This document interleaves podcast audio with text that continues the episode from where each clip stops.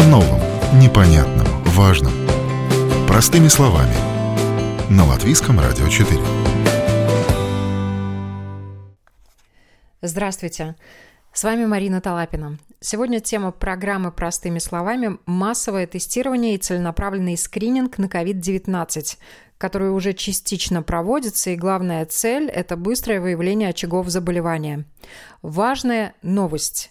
Тесты будут проводить бесплатно для всех трудовых коллективов, включая частные предприятия. До недавнего времени органам госуправления на это выделялись средства, предпринимателям – нет. Как это будет происходить? При помощи каких тестов, ПЦР, экспресс-тестов на антиген, для кого анализы на коронавирус останутся платными, об этом говорим сегодня с нашими экспертами. О группах, для которых предусмотрено массовое тестирование, в интервью Латвийскому радио 4 рассказала руководитель отдела качества медицинского обслуживания Министерства здравоохранения Латвии Санита Янка. Все эти надобности разделены на три категории. Первая категория — это люди, работают в такой сфере, где очень высокая такая возможность заразить других людей. Это лечебные учреждения, это пансионаты, это школы, это полиция. И второе, что они сами не так э, опасны для других, но они могут сами заразиться. И третье, ну, чтобы начинать э, свою работу, начинать работать магазины, косметологи, они тоже должны сделать это рутиновый скрининг. И что важно в этом скрининге, что этот скрининг должны делать очень регулярно. Насчет э, тестов ПТР возможности у нас ограничены, потому что мы можем сделать этих тестов столько, сколько ну, лаборатории могут за день сделать. И это примерно где-то 37 тысяч за неделю. И эти тесты мы делаем первые людей, которые работа связана с рисками для других. А остальные мы будем предлагать эти антигенотесты. У них есть очень хорошее качество, что они готовы через 10 минут и сразу можно определить, заражен человек или нет.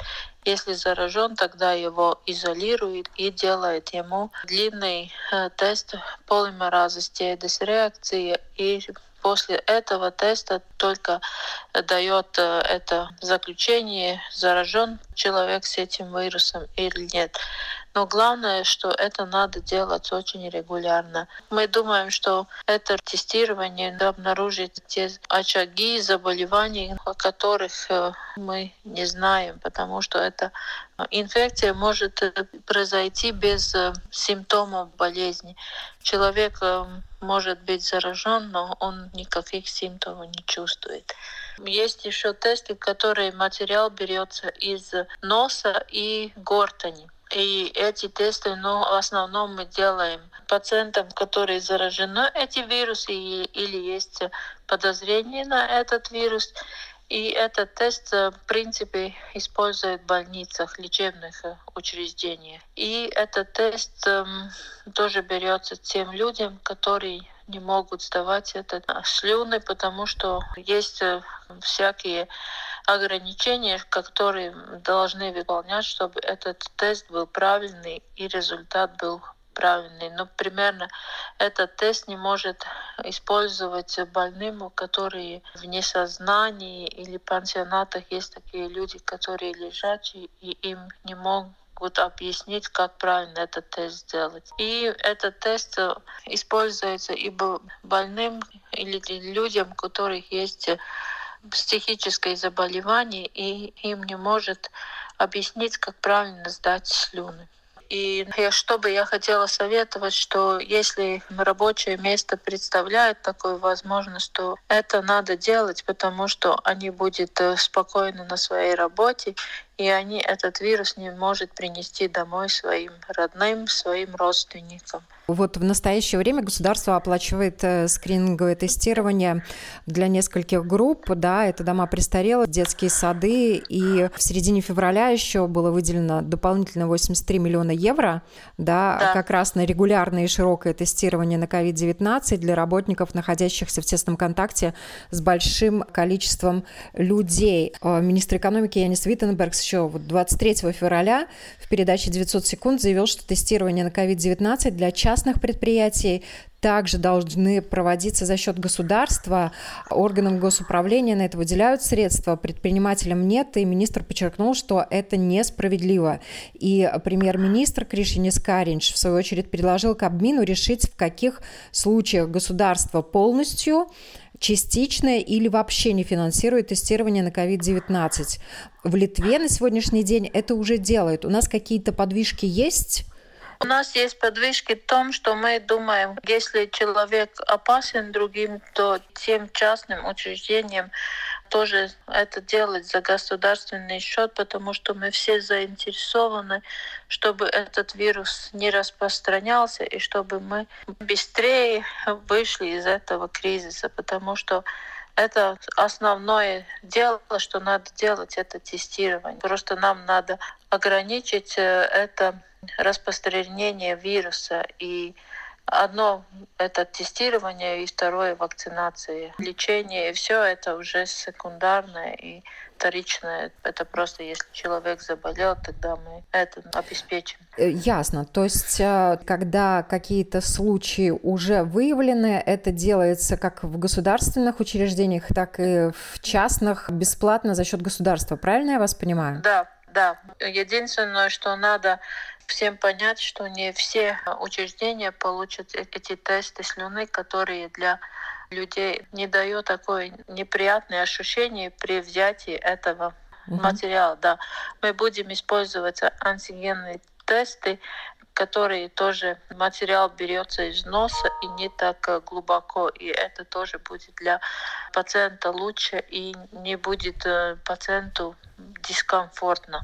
Если случаи не выявлены на производстве, да, как а, вот было упомянуто, например, косметологам, парикмахерам, да, которые хотят работать, они должны будут проводить эти тесты за свой счет, мы думаем, что за государственные счеты, но единственное, что косметологи будут делать тест э, полимеразы стеатис реакции, и они будут это делать каждые две недели. И эти рутиновые тестирования не делаются людям, которые получили обе дозы вакцины. Например, в лечебных учреждениях мы тестируем только тех медиков, которые не получили прививку или ну, отказались от прививки. Просто те медики, врачи и сестры, которые получили вакцину, мы их не тестируем. Тестируем только в таких случаях, если у них появились симптомы. Ну, то есть у нас, в принципе, уже то же самое, что в Литве. В Литве будут возмещаться это все, и э, нашим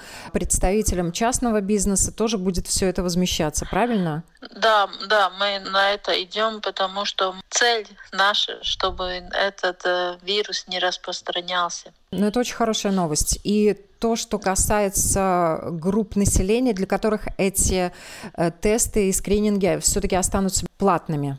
Есть такие? Это будет иностранцы или такие люди, которые просто хотят провериться, но у них нет никакого показания делать этого теста. Если человек это хочет делать просто для своего интереса, он может это делать за свой счет. Да. У нас выработан алгоритм тестирования, и этот алгоритм находится в домашнем листе в веб-сайте Slimību Prophylaxis and Control Centers, но мы будем делать еще изменения, и там э, каждому учреждению будет показано, как часто и какие тесты они должны делать. Вообще, как э, долго предполагается рекомендовать скрининговое тестирование в свете вот текущей ситуации и в связи с планами ускорить темпы вакцинации?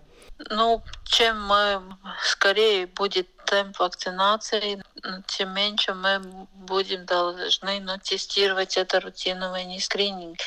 И ну, второе это скрининга и тестирование будет, будет зависеть от того, какая будет заболеваемость в Латвии. Последнюю неделю есть такая фаза плато, ну, что не повышается, это уже тоже немножко хорошая новость, но еще принять какие-то решения, чтобы сократить это тестирование, еще очень рано. Это зависит от заболеваемости и от э, темпа вакцинации. Перед вакцинацией э, ряд э, специалистов рекомендует провести анализ на антитела. И это уже другой анализ, это сдается кровь и выявляется количество антител. Вот это тестирование, оно тоже предполагается за счет государства или это будет делаться за счет самого человека? Антитела тестируются за государственные деньги. Но то, чтобы надо делать или это не да, надо делать, это решает врач.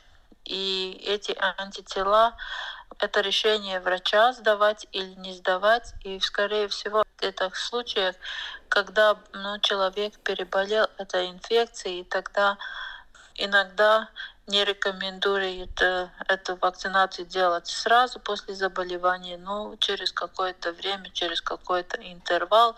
И этот интервал в каждом случае это очень индивидуально. Это зависит от того, какая была симптоматика заболевания, как тяжело она прошла. И тогда врач решает, сдавать антитела или не сдавать. Это надо решать врачу. О преимуществах и слабых местах различных тестов на выявление COVID-19 мы спросили руководителя Национальной микробиологической референтной лаборатории, главного лабораторного специалиста Рижской Восточной клинической университетской больницы Сергея Никишина. А фактически, когда мы говорим о массовом тестировании, мы говорим о том, что нам необходимо обеспечить оптимальный забор образцов. Да? Нам надо обеспечить тестирование такими тестами, которые требуют э, минимального вовлечения и персонала, и, может быть, в каком-то понимании лаборатории. Да? Поэтому в э, массовом тестировании используются два вида тестов.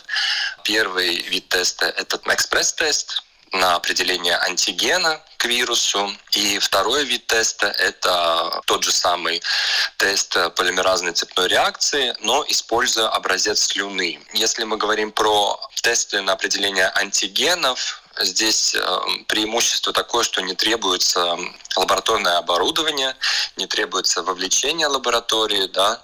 Этот тест можно сделать в любом месте, да, то есть в аэропорту, в школе, в офисах, в больницах, в учреждениях э, социальной помощи, образовательных учреждениях. И результат э, известен уже в течение в среднем 15 минут. Но тем не менее тест производится обученным медицинским или лабораторным персоналом.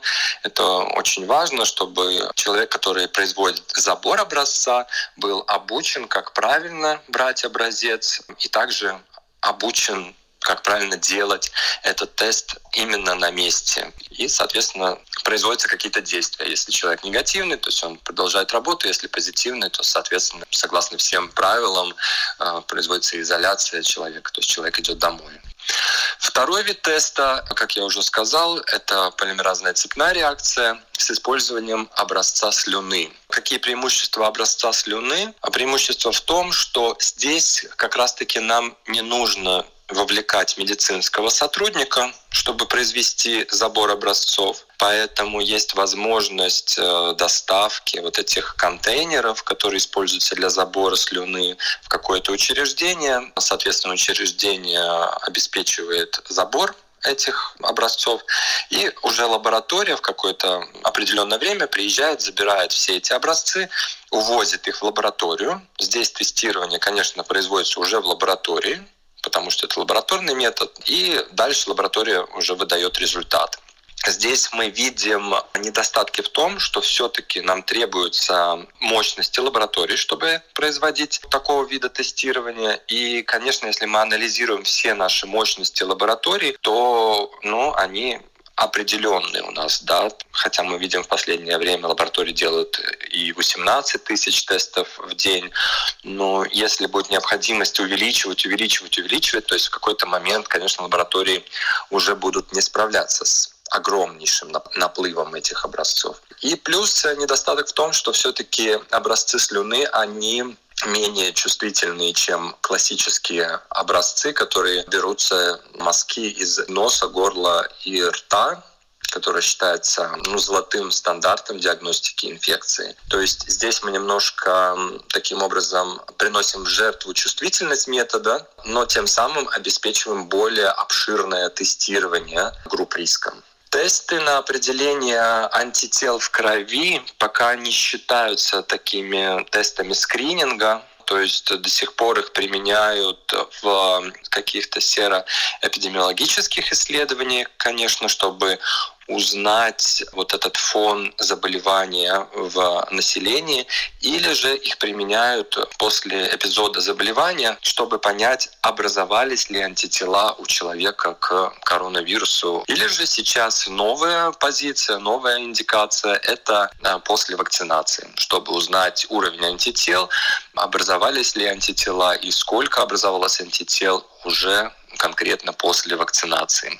Вот если сосредоточиться на ПЦР и экспресс-тестах, да, процент ложноположительных и ложноотрицательных тестов? В принципе, надо смотреть, почему могут образовываться ложно-негативные тесты. Да? То есть ложно-позитивные, они менее вероятны. Э, ложно-негативные могут быть в том случае, если, например, образец если мы говорим о мазке из носа, горла и рта, э, взят недостаточно глубоко, да, недостаточно качественно, то в образце не получены клетки, эпителиальные клетки, которые содержат э, вирус, и тем самым наш образец не будет содержать достаточную концентрацию вируса, концентрацию генетического материала вируса, чтобы лаборатория могла определить, этот вирус. То же самое касается и образцов слюны. Слюна вообще а, в лабораторном понимании очень такой трудоемкий материал, потому что слюна вискозная, тягучая, да. Там в слюне содержится очень много биологически активных веществ, которые могут деградировать РНК вируса и тем самым а, вызывать вот этот ложно-негативный результат. Поэтому, конечно же, лаборатории при взятии слюны используют стабилизаторы, чтобы стабилизировать этот э, образец перед тестированием, тем самым увеличивая чувствительность метода, увеличивая срок хранения образца, да, то есть э, образец слюны очень тоже чувствителен к температурам и к срокам хранения.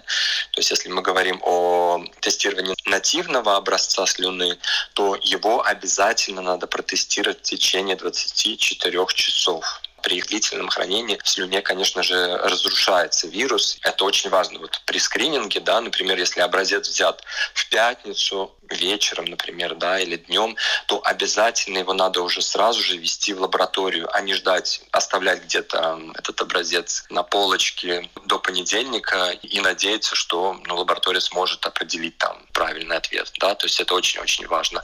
Также очень важен э, правильный забор образца слюны. То есть, значит, персона, которая сдает этот образец, не должна курить перед э, сдачей теста. Использовать э, алкоголь, алкоголесодержащие, например, там средства для ополоскания рта тоже могут дать свой эффект на качество образца, да, то есть какие-то определенные медикаменты перед взятием теста тоже могут оказать свое влияние на качество материала. Да? То есть именно вот здесь важнейший фактор — это качество самого образца и качественный забор. Дальше, если мы говорим уже о чувствительности лабораторных методов в лаборатории, то чувствительность э, очень высокая, это 99,9%. Но, тем не менее, ни один метод не дает стопроцентную гарантию стопроцентную чувствительность. Поэтому существует, конечно, уже и какой-то процент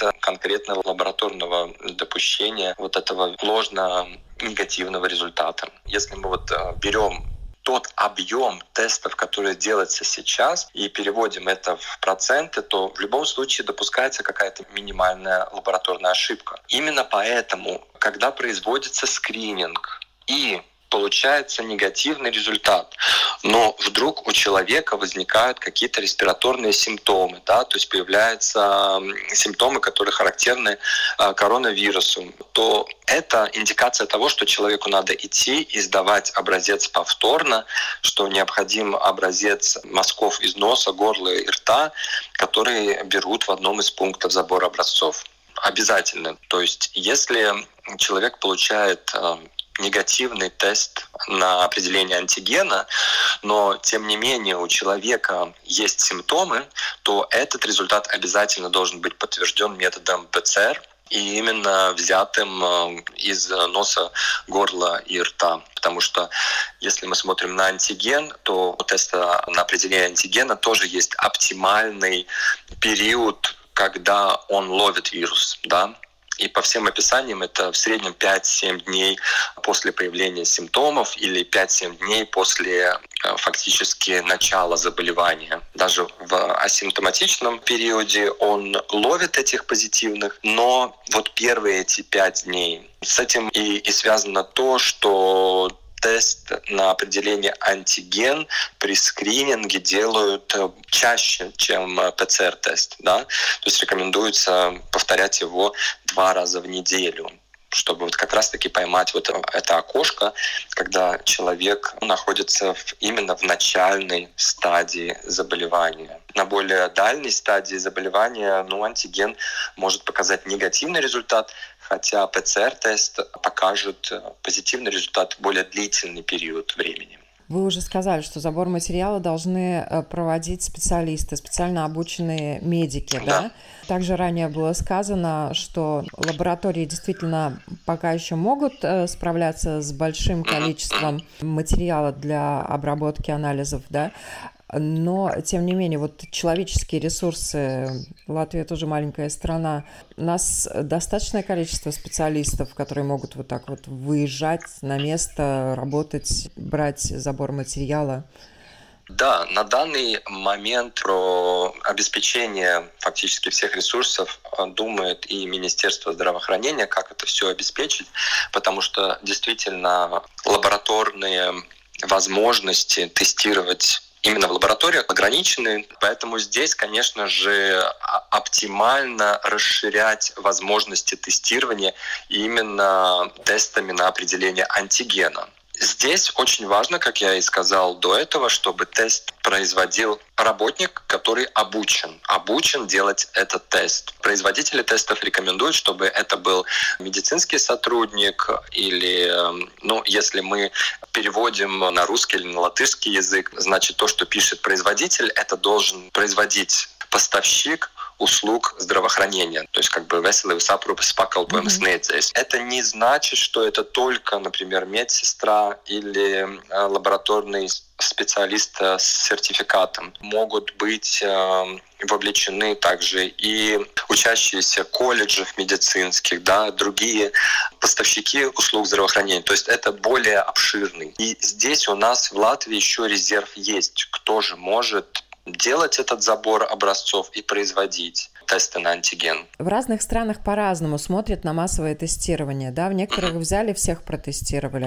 У нас сначала тестирование э, только тех людей, у которых проявились симптомы, даже в одной семье. Да? Вот если будет масштабное тестирование проводиться, да, скрининги, именно для того, чтобы выявлять очаги заболевания да, в рабочих коллективах, да. то вот как часто и планомерно они должны проводиться одним и тем же людям? Да, здесь э, проверочное слово, конечно же, регулярность. Произвести э, массовое тестирование один раз всего своего населения недостаточно. Есть очень большой риск, что мы пропустим тех, кто в данный момент находится на стадии инкубации, или тех, которые могут, могут заразиться завтра, послезавтра. Да? Поэтому, конечно же, для эффективного скрининга на данном этапе, в данных условиях очень важно вот конкретно вот эта регулярность тестирования. А раньше, соответственно, производилось тестирование не только людей с симптомами, скрининговое тестирование уже и до этого проводилось. Оно проводилось и в, в домах социальной помощи, оно проводилось и в больницах довольно-таки обширно, и уже длительное время ведется такие скрининговые программы, когда медицинский персонал больниц, медицинских учреждений тестировались каждую неделю. И таким образом выявлялись вот как конкретно те асимптоматичные случаи инфекции, да, ну, по сути, человек инфицирован, но он не знает об этом, потому что у него нет никаких симптомов. Вот такое регулярное тестирование, оно как раз-таки и позволяет выявлять такие очаги там, где мы не знаем, что существует инфекция, потому что нет симптоматичных. Или, может быть, ну, человек не уделяет достаточного внимания этим симптомам. Ну, легкий насморк и легкий насморк. Но, тем не менее, вот тестирование это все выявит, вот эти очаги. Плюс у нас, конечно же, производились э, массовые эпизоды тестирования, которые проводил наш Центр по контролю э, и профилактике заболеваний в тех местах, где обнаруживались очаги инфекции. Да? То есть, например, ну, когда еще были школы открыты, где, например, один-два случая заболевания, там проводилось массовое тестирование всей школы, всех родителей, учителей и так далее. И опять-таки выявлялись вот эти скрытые случаи. Также у нас проводились массовые тестирования целых городов. И Кулдыга, Даугавпилс было массовое тестирование. И сейчас это также применяется. То есть это уже по таким эпид-критериям, где есть активные случаи, есть активные какие-то индикации для тестирования, но вот эта вот система регулярного скрининга асимптоматичных оно как раз-таки позволит выявить. И, и это работает лучше, чем просто взять и вот сейчас протестировать миллион наших граждан или полтора миллиона один раз и потом с этим ничего не делать. Неэффективность такого тестирования показал пример Словакии, которая ну, протестировала всех своих граждан, но тем не менее это не помогло они протестировали один раз, да, не помогло остановить инфекцию, и опять-таки мы видели эпидемиологические показатели Словакии, они говорят о своем, что все-таки более правильный подход — это регулярное тестирование, регулярные попытки найти вот эти асимптоматичные очаги заболевания на ранних стадиях, конечно. Ну вот как часто, да, да вот как часто да, должно да. проводиться? Был разработан алгоритм Министерства здравоохранения, где приведены группы риска наших эм, жителей, были разделены на три группы три группы риска, где первая группа самая высокая группа риска. И в эту первую группу риска включены, например, работники больниц, работники различных амбулаторных медицинских учреждений, а, полиция. учителя, социальные работники, центры самоуправления, полиция самоуправления. Это первая группа риска. И здесь рекомендуется и фактически будет проводиться тестирование, и должно быть обеспечено тестирование Здесь дается на выбор, да, то есть тесты на определение антигена два раза в неделю, или же ПЦР-тест, используя э, образцы слюны один раз в неделю. Вторая группа риска, там уже э, рекомендуется проводить э, или же антиген один раз в неделю, или же ПЦР-тест тоже один раз в неделю. И третья группа риска реже проведения вот этого тестирования.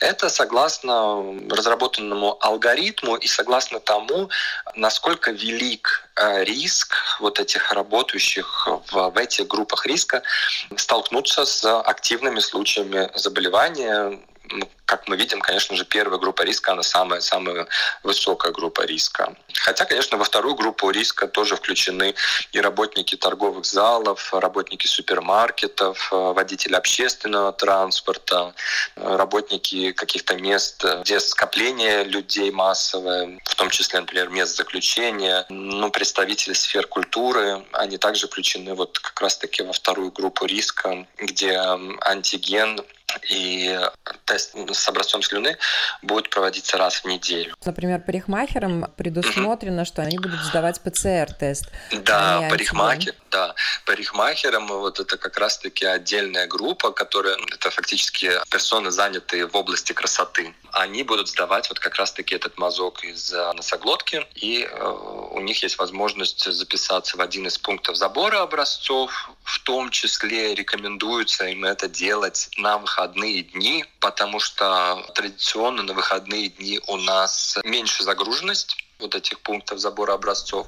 Поэтому, ну, они как асимптоматичные персоны в целях скрининга могут использовать именно вот эти слоты записи на выходные дни, и э, им рекомендуется делать этот тест каждые две недели. Да. И плюс у них есть возможность записаться заранее. Массовое тестирование, да, оно направлено на выявление а, очагов, но тем не менее есть какие-то подводные камни, на ваш взгляд? Ну, на мой взгляд, как лабораторного специалиста, а, тестирование – это один из способов ограничения инфекции. Да, то есть э, тестированием. Мы выявляем активные случаи заболевания, мы выявляем очаги, мы помогаем эпидемиологам быстрее справляться с какими-то расследованиями, мы реагируем на появление новых вирусов, мы реагируем на вот это распространение, но тем не менее тестирование, я уже сказал, это один из э, рычагов подавления инфекции. Здесь очень важно применять все в комплексе. Не только полагаться на тестирование, но полагаться также на все другие способы ограничения распространения данной инфекции. Ну да, и гигиена, и маски. Да, и все остальное. Да. Ну да, да, в том числе массовое скопление людей, какие-то социальные контакты. Ну, как мы видим, этот, этот вирус э, липучий и, и показал, показал свою еще способность. более липучим. Да, и показал свою способность распространяться даже там, где мы не ожидали его распространения. Член правления клиники ВИОУНа, лабораторный специалист Татьяна Панарина-Кованска в интервью Латвийскому радио 4 рассказала, что тесты на выявление COVID-19 в их медицинском учреждении были внедрены уже прошлой весной. Также их медики одними из первых начали выезжать для массового тестирования сотрудников на крупные промышленные объекты, в трудовые коллективы различных государственных и частных организаций, в том числе и в службы президентского дворца. Первая причина, по которой мы э, в апреле э, прошлого года начали использовать экспресс-тесты или рапид-тесты, как их еще называют, это было ограничить общение инфицированных пациентов с докторами, чтобы сохранить э, медиков на рабочих местах. Действительно, так оно и было. Пациенты зачастую с пневмониями, которые обращались к нашим терапевтам, мы делали тест, показывал COVID, мы принимали решение, соответственно, по всем нашим внутренним инструкциям, отправляли в больницу, но так мы знали, что этот пациент дальше не идет. Да? То есть мы дезинфицировали помещение, делали все, что нужно, и так ограждали весь остальной персонал от потенциально инфицированных пациентов. Вторая причина – рост интереса населения к быстрым тестам. Такое желание, может быть, сравнить, да, если есть недоверие, скажем, к каким-то негативным тестам ПЦР, и а пациент думает, что он все-таки болен, его душит страх, и то ли для самоуспокоения, или для того, чтобы продолжать свою обычную ежедневную деятельность, они просили сделать тоже экспресс-тест. Это такие единичные случаи, но население тоже было очень заинтересовано в этом. Ну и третий фактор – это наши крупные клиенты, корпоративные клиенты, работодатели, которые тоже должны были понимать, насколько здоров их коллектив. Можно ли людей собирать вместе. Конечно, речь идет только о тех, кто не может работать удаленно. Это и строительный бизнес, и какие-то технические службы, службы поддержки, сервис-инженеры. Они не могут работать удаленно все время, они вынуждены общаться. Конечно, такие регулярные экспресс-тестирования очень-очень важны. И количество таких экспресс-тестирований только возрастает. Главные моменты и рекомендации, которые надо учитывать в трудовых коллективах э, и тем людям, которые проходят массовое тестирование. Первое, что мне здесь настораживает, это то, что трудовые коллективы или фирмы, предприятия могут закупать эти тесты. Дело в том, что во время этой пандемии появилось ненормально большое количество этих экспресс-рапид-тестов. Мы понимаем, что это хорошая возможность заработать абсолютно всем, и здесь бы надо быть очень осторожными. Сделать правильный выбор экспресс-теста ну, – это 50% успеха. Если мы говорим про качество тестов, то ни медику, ни подготовленному человеку очень сложно выбрать правильный тест в этом огромном кластере товара. Некоторых клиентов или покупателей потенциальных очень успокаивают такие наклейки, как CE Markiums, IVD, ISO. Эти буквы не говорят о качестве вообще ничего. Да? IVD – это только то, что эта фирма имеет право делать реагенты для тестирования инвитро. SE – это вообще торговая марка, которая говорит о том, что этот товар имеет право продаваться в ЕС. А ИСО – это просто знак того, что у этой компании есть э, квалитат срока с грамотой или, скажем, система качества. И все. Про данный конкретный тест, насколько он хорош, насколько он правильный, насколько его специфичность и чувствительность, ничего не сказано. Поэтому сделать выбор практически невозможно. Чтобы определить, нужен специалист, который может прочитать валидационный протокол. Ну, валидационный протокол и лабораторный специалист не всегда может правильно оценить. Что тогда говорить про просто людей, которые закупают реагенты? Кроме того, 17 э, февраля вот этого года Комитет, регулирующий безопасность в области здравоохранения, выпустил э, список тестов, которые по результатам а, валидационных протоколов имеют право и, скажем так, их результатам можно доверять. Список не маленький, там 26 компаний представлены, но это монстры в области лабораторных диагностик. Это Siemens, Abbott, это Nalfa Minden. Там много производителей. Но все-таки это те тесты, которым можно доверять. И это открытая информация, ее можно в интернете посмотреть. Но я еще раз хочу подчеркнуть, что какой работодатель будет так глубоко исследовать этот вопрос перед тем, как купить тесты. Поэтому закупить тесты ну, технически это неправильно. Э, второй момент, что закупать реагенты должно медицинское учреждение, которое приезжает с выездом к данному работодателю. Потому что медицинское учреждение несет ответственность полностью за результат. И я, как, например, представитель медицинского учреждения – должна точно знать, чем я тестирую, как я тестирую, какие бывают варианты ответов, что делать в случае негативного результата, в случае сомнительного результата, в случае позитивного результата, насколько этот результат может быть правильным, какие факторы влияют на окончательный результат.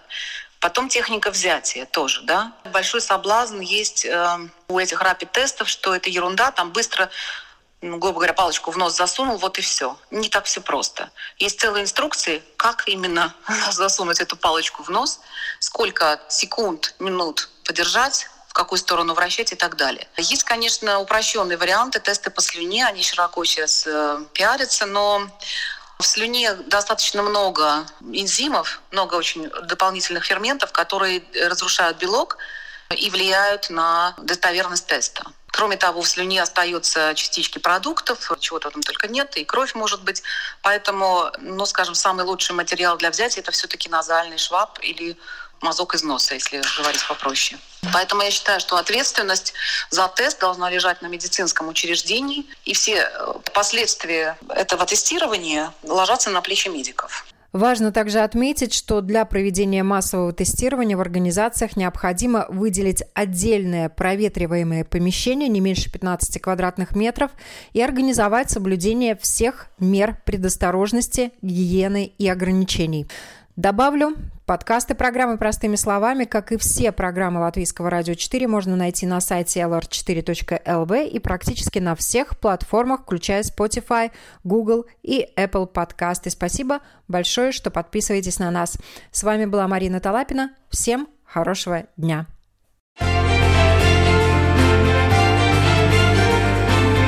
О новом, непонятном, важном – Простыми словами. На Латвийском радио 4.